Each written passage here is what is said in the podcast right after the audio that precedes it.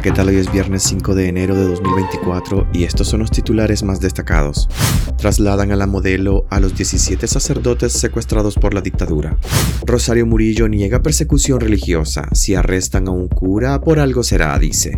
Un muerto y un herido tras enfrentamiento entre colonos en el Caribe. Inicia la venta del sticker de rodamiento en Managua. El plazo para adquirirlo vence el 31 de marzo. En internacionales, Trump recibió al menos 7,8 millones de dólares de gobiernos extranjeros durante su presidencia. Soy Edwin Cáceres y les doy la bienvenida.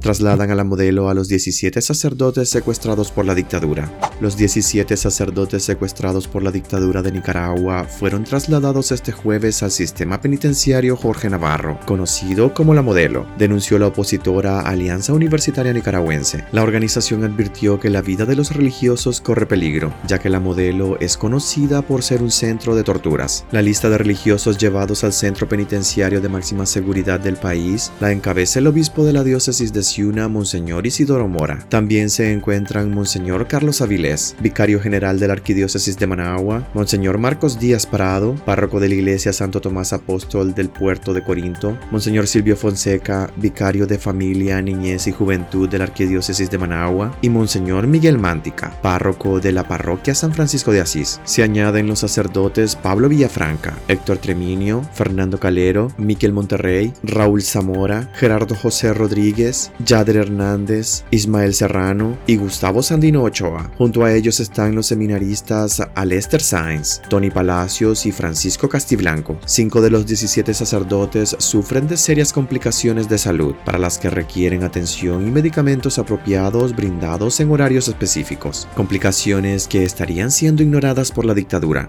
Rosario Murillo niega persecución religiosa. Si arrestan a un cura, por algo será, dice.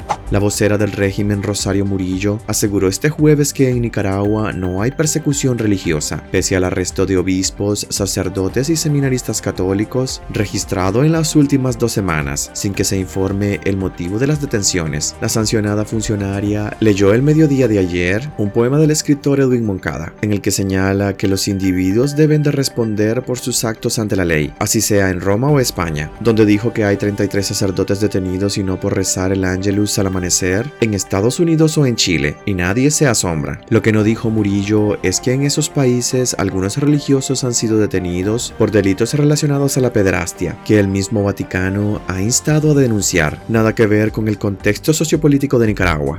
Ah, pero si es en Nicaragua, se rasgan la vestidura. Siempre sucede así. Así reclamó la funcionaria a pesar de que la dictadura no ha formulado cargos contra los religiosos detenidos ni ha informado dónde están recluidos oficialmente. Falso que hay persecución religiosa. Si arrestan a un cura, por algo será. Eso no es persecución religiosa. Por siglos y por las arcas abiertas se han creído sobre las leyes y algunos jerarcas hasta por encima del rey de reyes. Así lo dijo la funcionaria. Un muerto y un herido tras enfrentamiento entre colonos en el Caribe. Un enfrentamiento entre colonos dejó un muerto y un herido en el territorio Huanquititas Barraya, en la costa Caribe Norte, denunció la organización Prilaca. El año arrancó con violencia en esa región del Caribe en la que la presencia del Estado es casi nula. La persona muerta era uno de los invasores que pretendía despojar a los comunitarios de sus propiedades. La organización Prilaca manifestó que el enfrentamiento se dio el miércoles 3 de enero, en horas de la tarde, y que el temor recorre nuevamente las comunidades indígenas. La policía orteguista hasta el momento no ha brindado un reporte sobre este ataque contra las comunidades indígenas del Caribe de Nicaragua. Dos grupos de colonos que están asentados ilegalmente en el territorio se enfrentaron a machetazos y disparos, dejando el saldo de un colono muerto y otro herido. Las fuertes discusiones con comunitarios ocurrieron en la comunidad de La Esperanza, localizada a orillas de la ribera del río A 59 kilómetros aproximadamente al suroeste del casco urbano de Huaspán. Inicia la venta del sticker de rodamiento en Managua. El plazo para adquirirlo vence el 31 de marzo. La alcaldía de Managua ya inició la venta del sticker de rodamiento vehicular, un impuesto de circulación gestionado directamente por las municipalidades, que son las encargadas de proveer la calcomanía que debe ser colocada en los diferentes medios de transporte. Los sitios destinados para la venta del sticker de rodamiento en Managua son el Estadio Soberanía, antes Denis Martínez, el Mercado Roberto Güembes, la Avenida de Bolívar a Y la Plaza Cuba. El artículo 11 de la Ley de Tránsito establece que el impuesto municipal de rodamiento deberá pagarse durante el transcurso del primer trimestre de cada año, es decir, la fecha tope para adquirirlo este 2024 será el próximo 31 de marzo. En los casos de falta de pago del impuesto municipal en el plazo establecido, se aplicará una multa por infracción a las normas de admisión al tráfico, que será de 100 córdobas. La calcomanía debe especificar el nombre del municipio.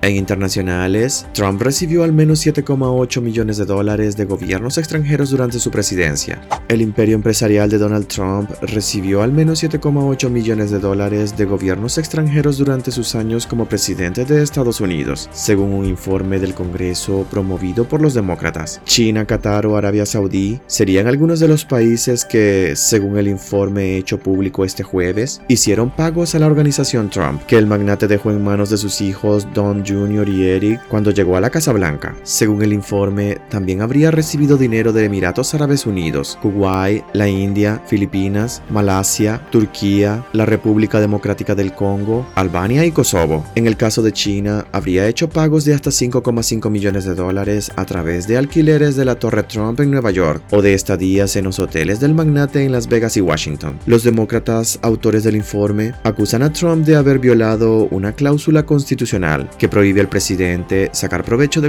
gobiernos extranjeros sin la aprobación del Congreso. Hasta aquí quedaríamos este viernes. Gracias por acompañarnos y recuerden visitar nuestra web despacho505.com para ampliar y conocer más noticias. Y también nuestras redes sociales nos puedes encontrar como Despacho 505. Que tengan un excelente fin de semana.